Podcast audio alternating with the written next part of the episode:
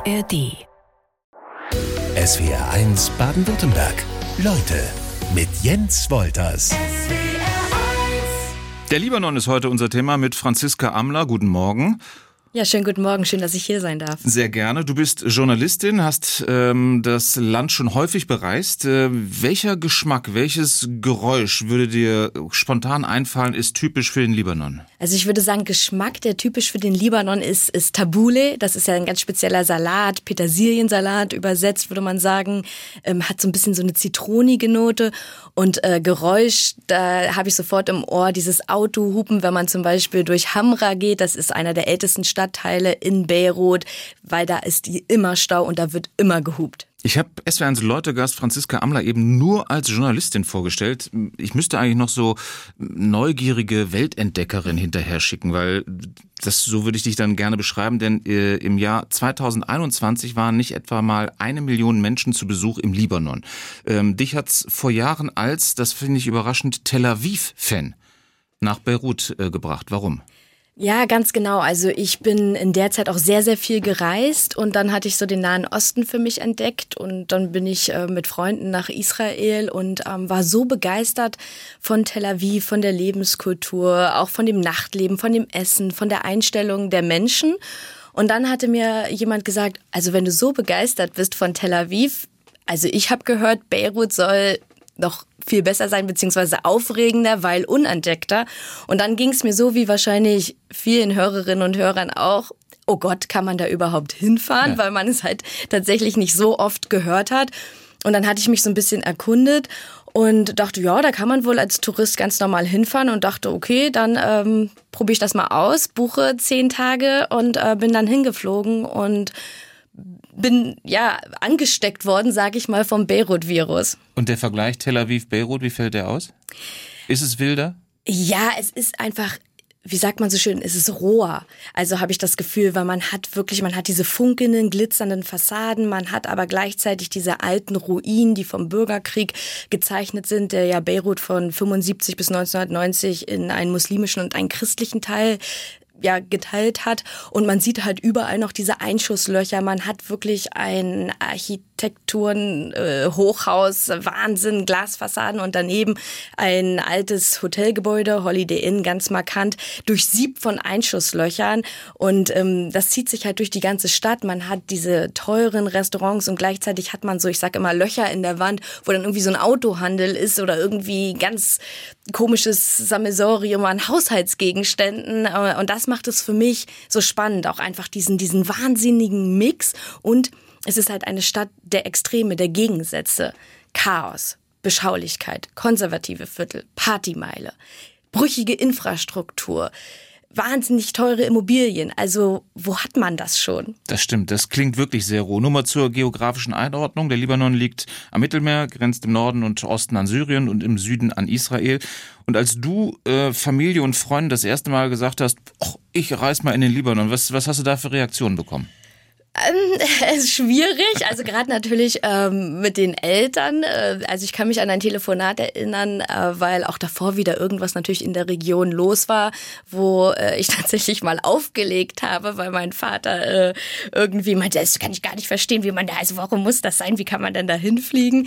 Aber letztlich, ich bin ja alt genug und äh, konnte das natürlich selbst entscheiden und äh, mittlerweile haben, mich, haben sich meine Eltern auch daran gewöhnt. Ich habe sie sozusagen konditioniert ähm, und es ist ja auch toi toi toi immer, immer gut gegangen. Hoffe ich, dass das so weitergeht. Wie äh, leicht ist es, in den Libanon einzureisen, wenn du vorher mit dem gleichen Pass in Israel warst? Schwierig. Also eigentlich nicht möglich. Ich musste auch tatsächlich, weil ich einen israelischen Stempel hatte, äh, mir einen neuen Reisepass anfertigen lassen. Das ist als Journalistin zum Glück nicht so schwierig, weil man einfach sagen kann, okay, ich war in Israel, jetzt möchte ich in den Libanon, ich benötige einen Zweitpass.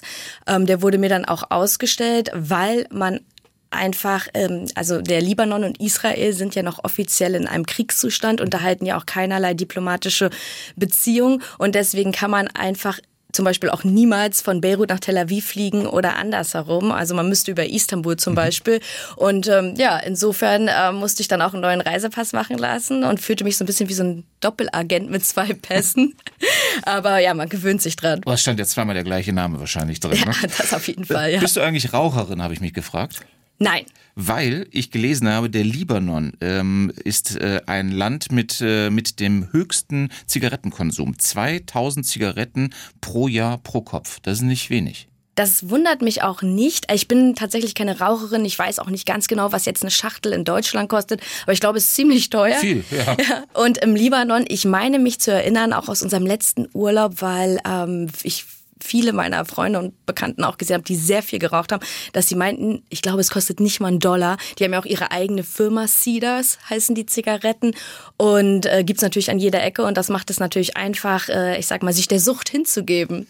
Es ist eine der ältesten Weinregionen der Welt, und im Land finden sich fünf UNESCO-Welterbestätten. Auch das ist der Libanon, und um das Land geht's in S W R eins Leute mit Franziska Amler. Du warst schon etliche Male dort. Was fasziniert sie dich, dass es eben nicht bei diesem einmaligen Besuch geblieben ist? Ja, das ist schwierig, ich sag mal in einem Satz zusammenzufassen, aber ich glaube, es sind vor allem die Menschen. Ich ähm, bin, wie gesagt, auch relativ viel, würde ich mal behaupten, rumgekommen und habe selten so ein gastfreundliches Volk kennengelernt. Ähm, einfach auch, wenn man gerade sieht, mit welchen Problemen und Krisen sie zu kämpfen haben und dass sie einen trotzdem wirklich mit offenen Armen empfangen. Also das hat mich begeistert. Eine wahnsinnige Hilfsbereitschaft.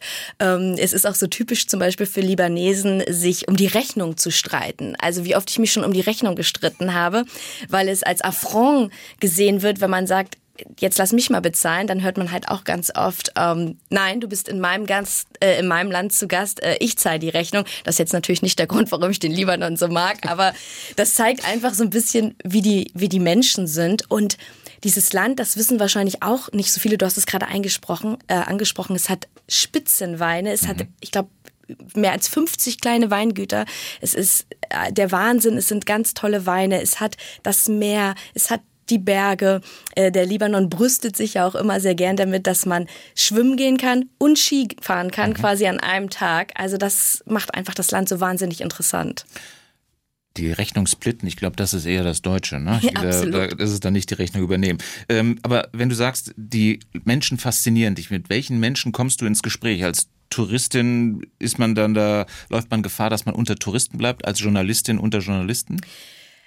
Eigentlich nicht. Also ich muss dazu sagen, ich, es klingt jetzt ähm, so ein bisschen harsch, aber ich versuche immer möglichst wenig mit Deutschen im Ausland in Kontakt zu kommen. Und ähm, es sind natürlich auch viele Journalisten im Land, aber ähm, jetzt auch nicht so, dass ich in so einer Bubble bin. Ich versuche wirklich mit den Einheimischen ins Gespräch zu kommen, und das meine ich auch mit dieser Offenheit, weil es so einfach ist. Also zum Beispiel hatte ich mal gegenüber von meinem Hotel, saßen jeden Tag so eine Gruppe älterer Männer, die immer ihren Kaffee getrunken haben. Also so richtig, wie man sich das vorstellt.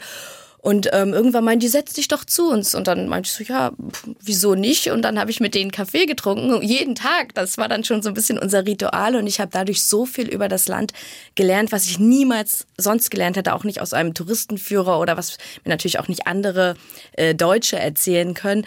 Ähm, das ist mir immer ganz wichtig, dass es möglichst authentisch bleibt. Und man merkt halt, dass die Leute einfach, es ist viel einfacher. In Stuttgart mag das ja vielleicht noch anders sein als in Hamburg. Das ist ja immer so das Vorurteil, dass wir im Norden sehr kühl sind. Mhm. Und es schwierig ist, in Kontakt zu treten, aber mit den Libanesinnen und Libanesen, also da muss man sich eigentlich nicht mal anstrengen. Man ähm, kommt sofort ins Gespräch. Wie sprichst du mit denen? Also, äh, da mein Arabisch leider äh, quasi nicht vorhanden ist, äh, hauptsächlich auf, auf Englisch. Äh, man muss natürlich auch sagen, dass die Libanesen teilweise sehr, also wirklich hochgebildet sind. Viele sprechen äh, Französisch fließend, Arabisch natürlich, und dann ähm, die meisten sind auch, ähm, ja, haben Englischunterricht in der Schule gehabt, sprechen fließend Englisch. Insofern ist das überhaupt kein Problem, wenn man nicht Arabisch spricht, äh, sich in dem Land ähm, zu bewegen und ähm, mit den Menschen zu sprechen.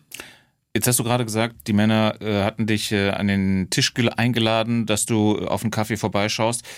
Als Frau das Land zu bereisen. Ich habe gelesen, was äh, die Gleichstellung der Geschlechter angeht, ist der Libanon im weltweiten Ranking jetzt nicht eines der vorderen Länder. Ganz im Gegenteil.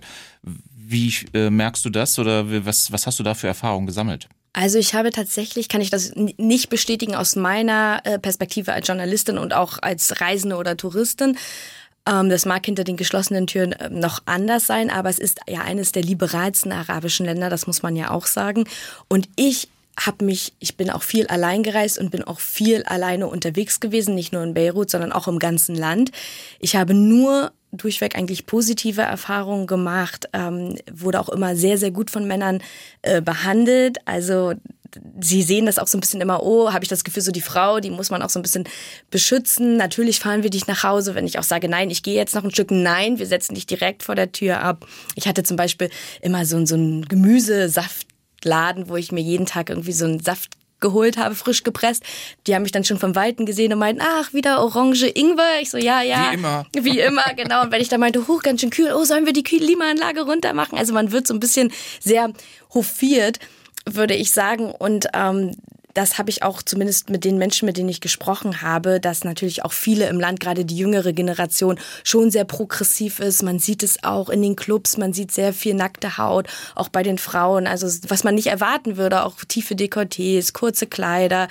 Ähm, natürlich ist es auch nach wie vor ein konservatives Land, äh, aber auf den ersten Blick ist das zumindest nicht erkennbar. S W R eins Leute Gast Franziska Amler hat Politikwissenschaften studiert. Du kennst den Libanon aufgrund etlicher Besuche. Auf welche Art hältst du aktuell Kontakt zu Freunden und Bekannten vor Ort?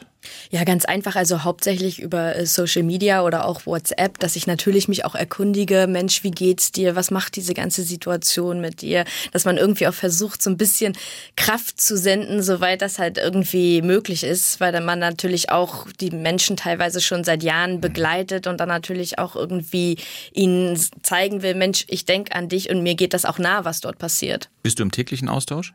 Ja, kann man schon sagen. Also ich verfolge auf jeden Fall die Nachrichten täglich und wenn ich dann auch noch mal gewisse Nachfragen habe, habe ich zum Beispiel auch einen libanesischen Journalisten, mit dem ich sehr eng bin, den ich dann auch äh, ab und zu frage. Also ich bin schon sehr nah dran, auch mit anderen Freunden. Am siebten Oktober begann der Krieg mit dem Terrorangriff der Hamas auf Israel. Einen Tag später schon schoss die Hisbollah-Miliz Granaten auf ein von Israel besetztes Gebiet. Gestern waren es laut israelischen Angaben fünfundzwanzig Raketen, die aus dem Libanon in Richtung Israel abgefeuert wurden. Was sagen dir die Menschen vor Ort im Libanon? Wie groß ist deren tägliche Sorge oder deren Angst? Ja, also man kann schon sagen, dass eigentlich mit jedem Tag die Sorge zugenommen hat. Ganz am Anfang war es noch so ein bisschen, ja, mach dir keine Sorgen, wir sind das ja gewohnt, wird schon. Aber dann natürlich auch durch die Drohgebärden auf beiden Seiten hat sich die Situation ja auch zugespitzt. Auch ähm, der israelische Verteidigungsminister Gallant hat ja auch gesagt, äh, zum Beispiel, was wir in Gaza getan haben, das können wir auch in Beirut machen. Ähm, meine ja, Bekannten und auch Freunde, mit denen ich Kontakt habe, die haben ja auch berichtet, also es ist ein extremes extremes Gefühl von Angst, von Unsicherheit. Man fühlt sich kraft- und motivationslos. Es ist natürlich diese Unsicherheit mit der Zukunft. Wird jetzt ein Krieg kommen oder nicht? Weil niemand kann natürlich in die Glaskugel schauen und es kann sich ja wirklich tatsächlich täglich ähm, ändern. Es ist, so wurde mir gesagt, ein Gefühl, das ähm, uns ja jeden Tag begleitet. Viele, viele sind ähm, traurig. Man muss ja auch dazu sagen, ähm, die Deutsche oder das äh, Auswärtige Amt hat ja zum Beispiel auch alle Deutschen aufgefordert, schon vor Wochen, mhm. das Land zu verlassen. Und da haben ja auch äh, Bekannte gesagt, ähm, die zum Beispiel für eine deutsche Stiftung arbeiten, als wir diese Nachricht gekriegt haben, und da war die Lage ja noch relativ, ich sag mal, normal, da dachten wir, oh Gott, was haben die dann für Informationen, die wir nicht haben? Jetzt wird's richtig schlimm. Und da die, die viele Europäer haben jetzt die Stadt verlassen. Andere sind ein bisschen positiver und glauben, dass sich die Lage verbessert, weil sie jetzt sagen, naja, wir haben schon Schlimmeres überstanden. Aber es ist eigentlich wirklich ein großes Gefühl von Angst und Unsicherheit. Trotzdem gibt's immer noch Menschen, die auch aus der schlimmsten Lage ein Geschäft machen. Der Immobilienmarkt, der ist gerade ziemlich in Bewegung, ne? Ja, absolut, weil man muss ja auch sagen, dass viele Libanesen, ich habe die Zahl gelesen von neunundzwanzigtausend, mittlerweile den Südlibanon verlassen haben in sicherere Gegenden, also nach Beirut oder in, in, in den Bergen. Ähm, dass ich gehört habe, A, dass es sehr schwierig ist, überhaupt Wohnraum zu finden. Die Mieten sind extrem gestiegen, teilweise um das Dreifache. Viele Vermieter wollen auch nicht kurzfristig vermieten, ähm, sondern wollen gleich sechs Monatsverträge äh, abschließen. Ich meine, das wäre ja allein schon auch für uns zum Beispiel in Hamburg und Stuttgart kaum stemmbar, so einen äh, Betrag einfach mal auf der, der hohen Kante zu haben. Und keiner weiß, was in sechs Monaten, wie sich das Ganze entwickelt. Eben, ganz genau. Also das ist schon äußerst brutal. Ähm, und es ist auch überhaupt erstmal, wie gesagt, schwierig, was zu finden. Eine, zum Beispiel eine Bekannte von mir, die lebt in Dahir, das ist ja dieser berüchtigte Vorort Beiruts, wo die Hisbollah eines ihrer Hauptquartiere hat, wo man halt weiß, wenn ein Krieg ausbricht, dann ist das eigentlich nach dem Süden das erste Ziel, was beschossen, was bombardiert wird, die auch gesagt hat, ich bin mit meiner Familie, mit meinem kleinen Sohn schon vor Wochen in die Berge gezogen. Also das ist im Moment so der Status quo, mit dem die Libanesen und Libanesinnen klarkommen müssen. Wie würdest du es einschätzen? Steht das Ganze kurz vor der Eskalation im Libanon? Es ist schwierig zu sagen, weil es letztlich in einer Hand von wenigen Männern liegt, diese Entscheidung, also von der Hisbollah, ob sie jetzt in den Krieg treten oder nicht. Ich würde im Moment sagen, und das hat auch der libanesische Journalist bestätigt, mit dem ich äh, regelmäßig in Kontakt bin, er meint auch, es ist so ein bisschen jetzt dieser tägliche Beschuss ist zum einen das Zeichen an die eigenen Unterstützer, hey, guckt, wir machen was. Und es ist vor allen Dingen auch äh, das Zeichen ähm, an... an Israel sozusagen, beziehungsweise äh, an die Hamas. Wir sind an eurer Seite, wir unterstützen euch. Aber Nasrallah, der Generalsekretär der Hisbollah, der hat ja ganz klar auch gesagt, der Krieg, der ist eigentlich in Gaza. Und hinzu kommt, dass sich tatsächlich, das weiß auch Hassan Nasrallah, das Land der Libanon einen Krieg unter keinen Umständen äh, leisten könnte. Das würde dem Land schlichtweg das Genick brechen. Der Libanon hat einen Premierminister, zugegeben aktuell nur einen Geschäftsführenden, aber wir könnten ja auch leicht den Eindruck gewinnen, dass politisch sowieso die Terrororganisation Hisbollah das Sagen dort vor Ort hat. S W R eins Leute, weiter mit der Libanon-Kennerin Franziska Amler. Wie stark ist deiner Meinung nach Übergangspräsident, äh, Premierminister Mikati? Ja, also eigentlich hat er, wenn man so will, gar nichts zu sagen. Es ist halt ein Riesenmachtvakuum und du hast es schon gerade angesprochen, das macht sich natürlich auch die Hisbollah äh, zunutze und die Regierung ist ja auch nur geschäftsführend im, im Land und diese politische Lähmung macht sich ganz gut deutlich, dass es auch seit mehr als einem Jahr keinen Präsidenten gibt. Ich glaube, mittlerweile ist er bei zwölf Wahlgängen ist es gescheitert, einen Präsidenten zu finden. Also das alles sind so Zeichen, dass diese Regierung, der Staat, er ist de facto, es ist ein Failed State.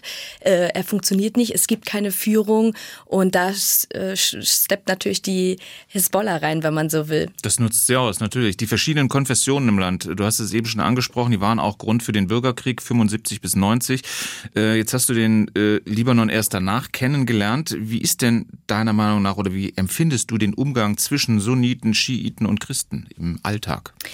Ja, also es gibt ja insgesamt achtzehn anerkannte Religionsgemeinschaften im Libanon, multikonfessional. Du hast es ja gerade erwähnt, das sind äh, die, die größten äh, Gruppen. Mittlerweile ist es auch so, also man liest so, ich habe verschiedene ähm, Zahlen gelesen, aber definitiv stellen die Muslime die Mehrheit im Land. Ich habe da so Zahlen gelesen zwischen vierundfünfzig bis achtundsechzig Prozent. Der Rest sind dann Christen und ähm, zum Beispiel auch noch ganz klein äh, Drusen.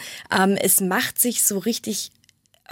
für mich als Tourist, sage ich jetzt mal, nicht so bemerkbar, aber es ist nach wie vor so, ich spreche jetzt immer von Beirut, dass man noch traditionelle Stadtviertel hat, die vor allen Dingen zum Beispiel sunnitisch geprägt sind oder schiitisch oder eben christlich. Aber man sieht es zum Beispiel auch gleich, ähm, ja, Downtown mitten in Beirut, das, ähm, das ist ja auch so sinnbildlich für die Stadt, für dieses Land, dass eben die Moschee direkt neben der Kirche steht. Und ähm, ich glaube, je jünger auch die Generationen sind, da spielt, je nachdem natürlich, wie konservativ man erzogen ist, das auch nicht mehr so eine große Bedeutung. Ähm, überhaupt, manchmal ist es natürlich schon, man muss noch in seiner Konfession oder soll heiraten. Es gibt zum Beispiel auch keine zivile Ehe im Libanon. Also mhm. wer nicht ähm, religiös heiraten will, der muss zum Beispiel nach Zypern. Und das nimmt auch immer mehr zu, dass die jungen Leute da über Konfessionen hinwegdenken. Kann ich gleich eine Frage anschließen. Anna Schmidt, S W R eins Hörerin aus Stuttgart, hat gefragt, wie ist es denn eigentlich in Beirut mit dem Thema Homosexualität, ähm, offen damit äh, auf der Straße schwul oder lesbisch zu sein, umzugehen? Schwierig? Schwierig. Also es hat sich die Lage verschärft. Es gab ja auch in den vergangenen Monaten auch Angriffe auf Bars. Es gibt Bars und Restaurants, ähm, die äh, bekannt sind, dass sie halt L G B T Q-freundlich sind. Und dort gab es tatsächlich äh, in den vergangenen Monaten, soweit ich mich erinnere, auch ähm, Schlägertrupps, die da irgendwie vor, zu, vorbeigekommen sind, um diese Menschen einzuschüchtern. Weil es gibt zum Beispiel auch ähm, Drag Queens und so weiter, aber man muss das schon so ein bisschen im Verborgenen ähm, halten, weil auch teilweise man sonst dafür auch sehr äh, bestraft werden kann tatsächlich. Wenn wir uns ähm, das Umland sozusagen anschauen, die Nachbarstaaten, Nachbarland Syrien hat äh, noch bis zum Jahr zweitausendfünf Truppen im Libanon stationiert gehabt und auch das Verhältnis zum Iran und Saudi-Arabien spielt politisch natürlich eine Rolle. Macht das auch schon so deutlich, dass eine, ich sag mal, wirklich äh, diplomatische Eigenständigkeit für den Libanon dadurch sehr schwer ist? Ja, absolut. Also man kann schon sagen und das äh, merkt man auch immer wieder und das haben ja auch die vergangenen Jahre gezeigt, das ist ja auch gerade gesagt, die äh, Besetzung im Land, dass jeder eigentlich in dieser Region ein Stück vom Libanon will, dass der Libanon es wirklich schwer hat, eigenständig zu sein. Der, die Hisbollah ist halt omnipräsent, als, gilt ja auch als verlängerter Arm von Teheran. Und irgendwie ist der Libanon, dieses kleine Land, das ist ja nur halb so groß wie Hessen ungefähr, das muss man sich nochmal vor Augen führen, eigentlich äh, zum Spielball geworden. Du hast äh, den Libanon in den letzten Jahren regelmäßig besucht, bereist, äh, bist dort gewesen. Kontakt zur Hisbollah, hat man den mal gewollt, mal ungewollt? Oder... merkt man das überhaupt? Ja, also man kann sich das jetzt nicht so vorstellen, dass man in Beirut ankommt und es schreit sofort Hisbollah. Ähm, man nimmt es aber natürlich schon wahr, zum Beispiel je weiter südlich man fährt, dann auf den Autobahnen äh, oder auf der Autobahn sind halt rechts und links wirklich Fahnenmeere der Hisbollah. Man sieht dann auch überall äh, große Plakate äh, mit dem Konterfei von äh, dem Generalsekretär der Hisbollah, äh, Hassan Nasrallah. Man nimmt es schon ein Stück weit und auch äh, wahr und auch zum Beispiel Baalbek. Das ist ja, ähm, das sind ja diese antiken Tempel, ein eigentlich typisches, Ort, ganz genau. genau, touristischer Ort, aber auch äh, ein äh, Hauptgebiet der Hisbollah tatsächlich. Ähm, Und dort gab es zum Beispiel ähm, ein, man würde wahrscheinlich sagen, ein Merchandising-Stand der Hisbollah. Man konnte dort tatsächlich T-Shirts kaufen, zumindest vor ein paar Jahren, als ich da war. Und das ist natürlich für uns als Europäer äh, schon befremdlich. Checkpoints gibt's wahrscheinlich genauso? Ja, ganz genau. Also wenn man natürlich in die Hisbollah-Gebiete fährt, ähm, dann äh, muss man durch Checkpoints. Generell im Libanon gibt es sehr, sehr viele Checkpoints. Ähm, das heißt, dort steht dann steht dann halt ähm, ja, Soldaten mit äh, ja auch äh, Gewehren. Ähm, das klingt jetzt dramatischer, als es ist. Meist winken sie einen tatsächlich durch, aber sie wissen schon genau, wer sich wo im Land bewegt. Und wenn man zum Beispiel auch in diesen Vorort Dahir, äh, wo da eines der Hauptquartiere der Hisbollah fährt, dann, ähm, was ja auch von der Hisbollah kontrolliert ist natürlich, ähm, dann gibt es natürlich überall diese Checkpoints. Und ich dachte auch erst so, weil ich mir das mal anschauen wollte, naja, ich habe jetzt gar nicht das Gefühl, wenn ich da durchfahre, dass es irgendwie gefährlich ist oder so. Nein, es ist auch nicht gefährlich, aber meine Freunde, mit denen ich da war, die meinten schon, du kannst davon ausgehen, dass sie jetzt genau das Auto checken. Sie wissen genau, wer in dem Auto sitzt. Sie wissen genau, wer sich jetzt hier äh, bewegt. Also so kriegt man das dann schon ein Stück weit mit. Was macht das mit dir? Ich meine, hier bei uns, wenn du durch Deutschland fährst, hast du halt äh, keine Menschen mit äh, Maschinengewehr auf einem Pickup stehen als, als Checkpoint. Ähm, geht da deine Pumpe ein bisschen schneller? Ja, also ich muss fast sagen, ich habe mich halt auch dran gewöhnt. Ich habe mich irgendwie dran gewöhnt, das gehört halt dazu. Es macht mir auch tatsächlich keine Angst. Ich höre immer gern so auf mein Bauchgefühl. Und es gab auch nie eine Situation, wo ich jetzt dachte, puh. Aber man kann natürlich davon ausgehen, dass die Armee schon schneller äh, Gebrauch macht von ihren Schusswaffen, als das in Deutschland üblich war. Wobei mir fällt gerade eine Szene auf.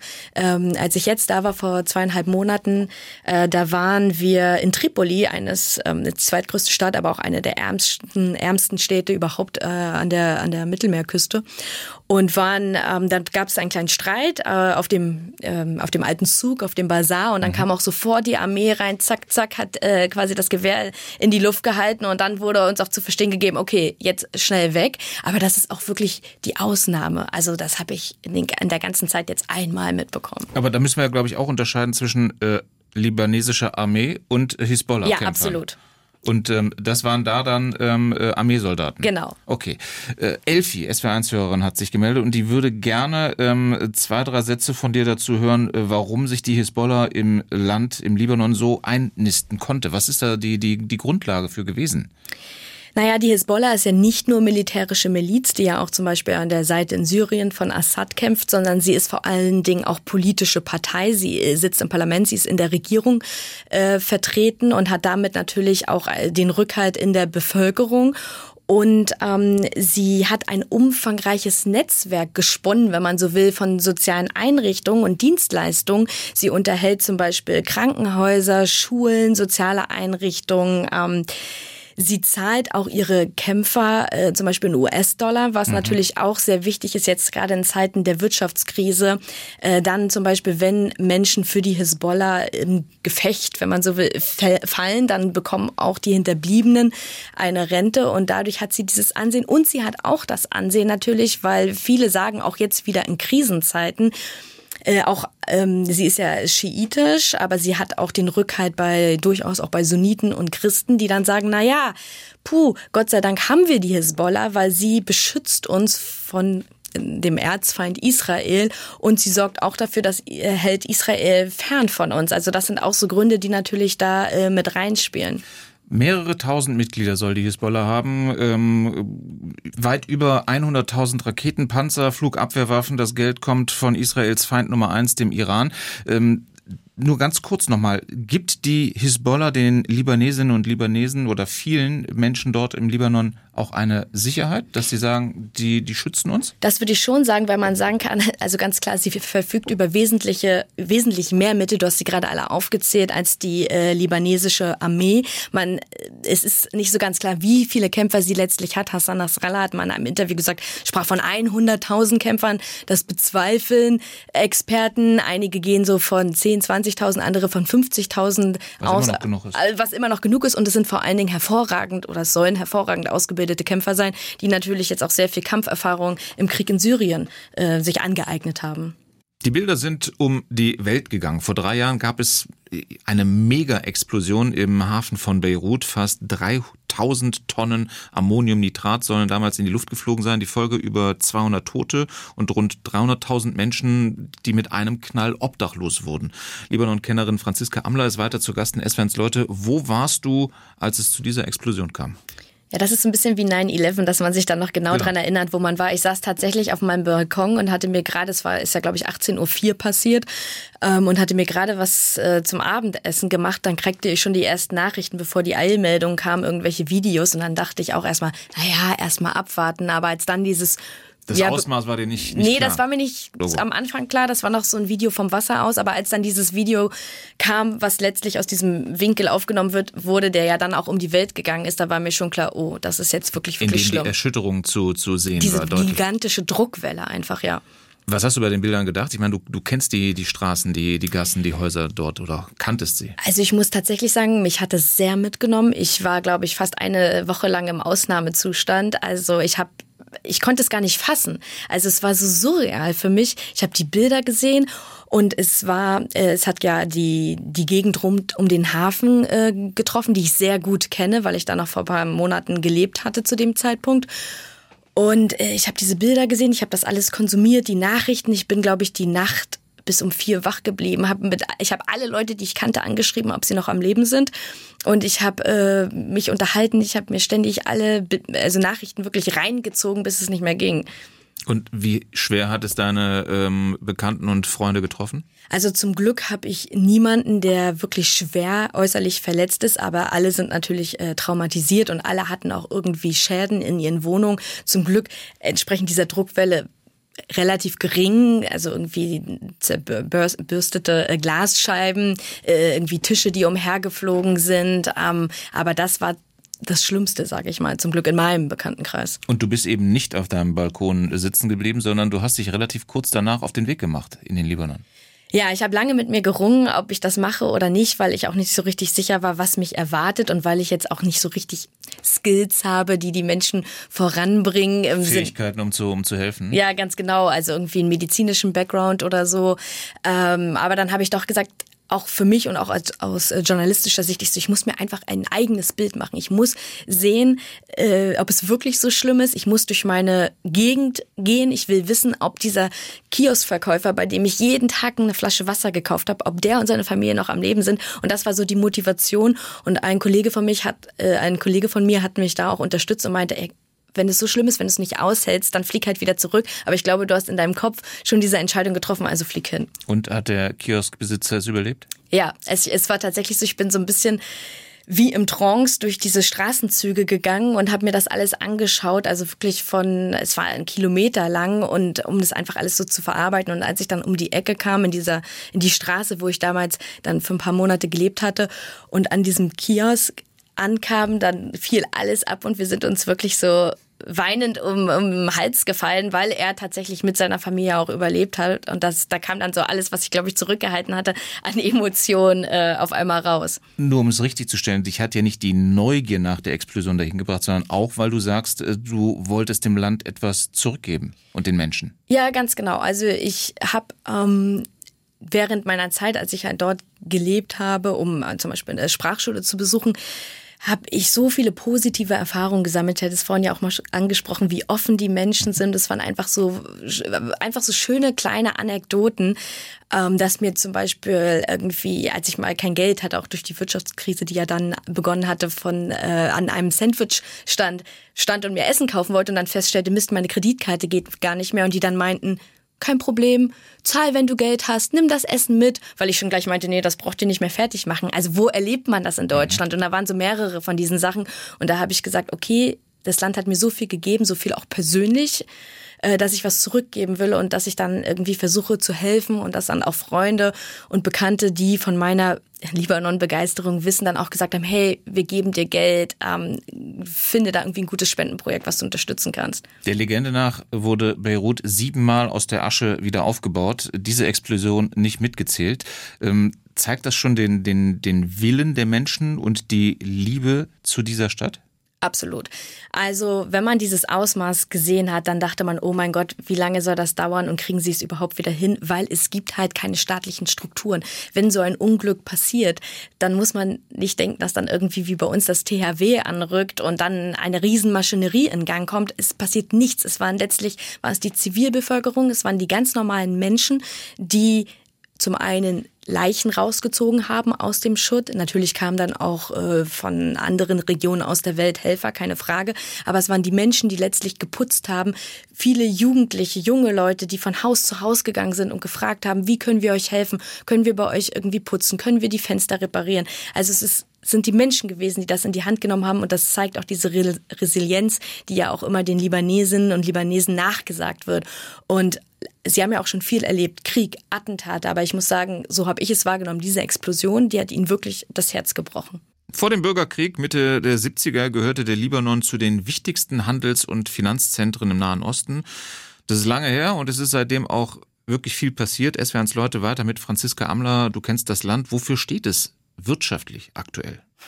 Also wirtschaftlich ist das Land am Abgrund. Kaputt? Kaputt, ja, kann man so sagen. Also ich habe nochmal nachgeschaut, die Inflationsrate lag zweitausendzweiundzwanzig bei durchschnittlich hunderteinundsiebzig Komma zwei Prozent. Das muss man sich mal auf der Zunge zergehen lassen. Ähm, die Lebensmittelpreise sind teilweise um das sechshundertfache gestiegen. Wenn man einkaufen gehen will, dann braucht man mittlerweile Millionen. Es gibt sogar extra Portemonnaies, dass das alles reinpasst. Ähm, der, das libanesische Pfund, die Landeswährung, war ja seit Ende der neunziger an den Dollar gekoppelt und als ich zum Beispiel angefangen habe, dorthin zu reisen, war ein Dollar eintausendfünfhundert libanesische Pfund. Das heißt, hunderttausend libanesische Pfund, das ist die größte Banknote, die es dort gibt, waren so sechsundsechzig Dollar. Mhm. Und jetzt ist es halt noch rund ein Dollar. Also das macht dieses ganze Ausmaß, glaube ich, ganz anschaulich. Das heißt, du hast gesagt, man, man braucht Millionen. Es gilt dann eigentlich nur noch, oder zu gebrauchen ist nur noch der größte Geldschein des Landes? Ja, und den in äh, sehr vielfacher aus... Ja. Äh, Ausführung. Ausführung. Welche Rolle spielt äh, Korruption im Land? Weil ich ähm, gelesen habe, dass der langjährige Chef der libanesischen Zentralbank äh, in mehreren äh, europäischen Ländern Ärger hat, äh, wegen Geldwäsche und Korruption nämlich ermittelt wird. Genau, das Land ist durchzogen von Korruption. Das ist ja letztlich auch das Problem, warum es äh, dort steht, wo es im Moment äh, steht, weil die politischen Eliten, die ja teilweise seit Jahrzehnten an der Macht sind, das sind ja auch, äh, einige sagen ja auch, das sind ja, äh, ja Warlords, die jetzt halt früher Waffen getragen haben, jetzt anziehen. Die das Land ausgebeutet haben, über die Jahrzehnte teilweise Milliarden abgezweigt haben, die zum Beispiel in die Infrastruktur fließen sollten, die dann aber ins eigene Portemonnaie geflossen sind, die dann das Geld, als man merkte, dieses ganze Finanzsystem bricht langsam zusammen, die das Geld dann abgezogen haben, ins Ausland geschafft haben, was natürlich die Mittelschicht nicht getan hat, weswegen die Mittelschicht auch immer weiter zurückgedrängt wird. Und für die war das natürlich ein besonders herber, herber Schlag, weil viele ihre Ersparnisse verloren haben. Man muss sich vorstellen, auf einmal war das Geld weg, eingefroren in den Bankkonten, man kam nicht mehr heran. Ähm, die Altersersparnisse, also man kann sich ganz gut, glaube ich, vorstellen, was das dann mit einem Land macht. Wie kann ich mir das vorstellen im Alltag? Heißt, das libanesische Pfund ähm, spielt kaum eine Rolle. Wenn man mit U S-Dollar zahlen kann, ist man herzlich willkommen? Ja, so in etwa. Das Problem ist, dass mittlerweile, weil, man muss sich das vorstellen, es gab, es gibt verschiedene Wechselkurse im Land, inoffizielle, offizielle, es geht viel über den Schwarzmarkt, wo man dann halt Geld wechselt und ähm, weil die es sich halt tagtäglich geändert hat, diese Kursschwankung, wussten viele zum Beispiel in den Apotheken oder auch im kleinen Kiosk gar nicht mehr, welche Preise sie jetzt dran schreiben sollen. Ähm, einige haben dann sogar dicht gemacht, wenn es an, einer, an einem Tag, innerhalb eines Tages so krasse Kurssprünge gegeben hat. Mittlerweile, auch gerade jetzt seit dem Sommer, ist das Land eigentlich fast komplett dollarisiert. Das heißt, die Preise werden in Dollar ausgegeben. Wer Dollar hat, dem geht es noch relativ gut, wenngleich, man, das muss man auch wissen, der Libanon extrem teuer ist. Also man kann das schon durchaus auch mit Hamburger oder Stuttgarter Preisen äh, vergleichen. Auch was das Leben angeht oder was, Total, äh, was das Leben angeht, den was Wohnungsmarkt die, angeht? Alles, was die Mieten angeht, äh, was das Leben angeht. Also es ist klar, kriegt man auch sehr einfaches Essen, aber wenn man ausgeht, äh, gibt es ähm, teilweise Restaurants, da ist dann Mindestumsatz siebzig Dollar pro Person. Also das ist ganz mhm. normal. Die Cocktails, alles mindestens zehn Dollar, fünfzehn Dollar, zwanzig Dollar. Also es ist ein sehr, sehr teures Land und viele nutzen natürlich jetzt auch diese Krise aus. Ähm, zum Beispiel haben sich die Wohnungspreise dann auch plötzlich verdoppelt. Ähm, also und man muss aber auch dazu wissen, dass ungefähr nur fünfzehn Prozent der Menschen im Land in Dollar verdienen, weil sie zum Beispiel für ausländische Stiftungen arbeiten oder internationale mhm. Unternehmen. Ein Großteil der Menschen verdient nicht in Dollar. Jeder Libanese hat zwar meist ein, ein, ja, ein Familienmitglied im Ausland, was dann die Dollar letztlich ins Land schickt. Und ähm, das macht sehr, sehr viel, ähm, ich glaube achtunddreißig Prozent des äh, Bruttoinlandsproduktes aus. Also das ist ähm, ein Fundament des Landes. Mhm. Anders würde es sonst gar nicht mehr funktionieren. Und Touristen haben zuletzt eigentlich ähm, äh, harte Währung, nämlich den Dollar, dann mit ins Land gebracht. Bricht natürlich dann jetzt aufgrund dieser unsicheren Situation auch weg. Was hat der Tourismus in den letzten Jahren vielleicht für einen, für einen leichten Aufschwung erlebt? Ja, also ich muss schon sagen, ich war das letzte Mal jetzt ähm, August, September dort und das war auch nach Corona das erste Mal, dass das Land wieder so einen richtigen Push erlebt hat, was den Tourismus angeht. Also die letzten Zahlen, die veröffentlicht wurden, da kamen wohl allein zweieinhalb Millionen in den Sommermonaten an Touristen. Natürlich viele Auslandslibanesen, weil man muss wissen, die Diaspora ähm, des Libanons ist sehr, sehr groß. Im Land selbst leben ja nur so knapp vier bis fünf Millionen mhm. und im Ausland, ähm, vor allen Dingen auch in Brasilien, aber auch in Kanada, fünfzehn Millionen. Wenn die natürlich im Sommer einige davon ins Land kommen und bringen die auch alle Geld mit. Bringen die auch alle Geld mit. Und man kann dann quasi zusehen, jedes Flugzeug, das, keine Ahnung, im dreißig-Minuten-Takt in Beirut landet, wie viel Cash dort ist, weil das Land auch nur noch Cash-basiert ist. Selbst Wohnungen werden bar bezahlt, weil man eben äh, durch diese Wirtschaftskrise nur noch auf Bargeld setzt. Das wären es Leute, Gast Franziska Amler. Du warst schon viele Male im Libanon und deine nächste Tour, die steht schon an, nämlich wann? Ganz genau. Also eigentlich soll es laut Plan Ende des Jahres am siebenundzwanzigsten Dezember wieder nach Beirut gehen. Eigentlich. Das Ganze schränkt das natürlich schon ein, bringt uns zu einer Frage von S W R eins-Hörer Stefan Beck aus Rastatt. Er fragt, mit Spannung höre ich gerade der Sendung zu. Meine Frage, ist es zurzeit eine, ist eine Reise zurzeit nach Beirut ratsam und sicher? Ich glaube, das muss jeder für sich selbst entscheiden, ne? Ja, es muss natürlich jeder für sich selbst entscheiden. Auf der anderen Seite, es gibt immer Reisewarnungen, aber im Moment haben wir natürlich eine ganz andere Situation und diese Eskalation gab es ja in den vergangenen zwanzig Jahren nicht mehr. Zuletzt gab es ja den Libanon-Israel-Krieg äh, zweitausendsechs. Also es ist eine sehr angespannte Situation. Das Auswärtige Amt hat ja auch eine Ausreiseaufforderung rausgegeben. Also gerade auch vielleicht als Libanon-Beginner würde ich jetzt auf gar keinen Fall dazu raten, wenn man nicht ein Sicherheitsnetz vor Ort hat. Was ist dein Sicherheitsnetz? Ja, ich kenne, also natürlich, wenn es hart auf hart kommt, ist es schwierig, dann sitzt man im Land äh, fest, gerade wenn zum Beispiel die Infrastruktur attackiert werden sollte, wie es ja auch zweitausendsechs äh, der Fall war. Aber ich habe schon dann irgendwie Freunde, wo ich zumindest, denke ich, unterkommen könnte. Und es ist dann immer gut, auch mit Einheimischen einfach zu sein. Was könnte dich zum jetzigen Zeitpunkt, du hast gesagt, ähm, eigentlich hast du diese Reise vor, da noch von abhalten? Naja, also natürlich die aktuelle Situation, aber ich habe mich auch äh, ehrlicherweise noch nicht nach den Stornierungsrichtlinien erkundet. Ich nehme das so ein bisschen, das habe ich so von den Libanesen gelernt. Ich warte einfach so Tag für Tag ab und man kann halt nicht langfristig planen. Und wir hatten es am Anfang davon, ähm, was deine Eltern vor der ersten Reise in den Libanon gesagt haben. Was sagen die dir jetzt, was raten sie dir jetzt oder sind sie mittlerweile äh, schon dran gewöhnt? Naja, sie sind schon dran gewöhnt, aber trotzdem sind sie immer nervös. Wir haben das Thema auch noch nicht diskutiert. ähm, ich, äh, die wissen nichts davon? Doch, doch. Die, doch, die wissen was davon. Ich aber ich glaube, sie halten sich auch erstmal noch zurück, weil sie halt wissen, man kann es noch nicht entscheiden. Aber ich glaube, sie würden schon intervenieren. Aber du sagst, die, die aktuelle Lage ist natürlich ganz wichtig. Aber die aktuelle Lage ist ja jetzt schon brenzlig. Also jetzt bin ich dann wahrscheinlich im Vergleich dazu ein ziemlicher Schisser. Ich würde jetzt nicht auf die Idee kommen, in den Libanon zu reisen. Was, was muss für dich noch passieren, dass du nicht reist? Nein, also ich würde Stand jetzt, würde ich auch von der Reise sicherlich Abstand nehmen. Aber ich habe irgendwie noch die Hoffnung, wie vermutlich alle Menschen, dass es doch noch irgendwie... Das sich zum Guten entwickelt. Sich zum Guten entwickelt, ganz genau. Okay, und deshalb möchtest du, ehrlich gesagt, eher bis zum letzten Moment warten, der möglich ist, um dann zu entscheiden? Ja, also ich habe es noch nicht ganz ad acta gelegt, aber ich habe mich natürlich auch mit dem Gedanken angefreundet, nicht fliegen zu können, absolut. Welche Aussichten gibst du dem Libanon aktuell, ob kurz- oder mittelfristig? Welche Hoffnungen hast du? Also erstmal ist es super schwierig, äh, für dieses Land eine langfristig, langfristige Prognose zu treffen, weil immer wieder so unvorhergesehene Dinge passieren, wie zum Beispiel die Explosion. Das konnte niemand vorhersehen.